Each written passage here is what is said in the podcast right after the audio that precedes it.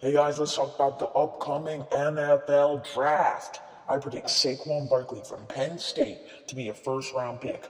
What do you think, Sam? I think Darius Guice from LSU to also be a late first round pick. I've also heard about Sam Darnold being promoted to higher chances of being drafted.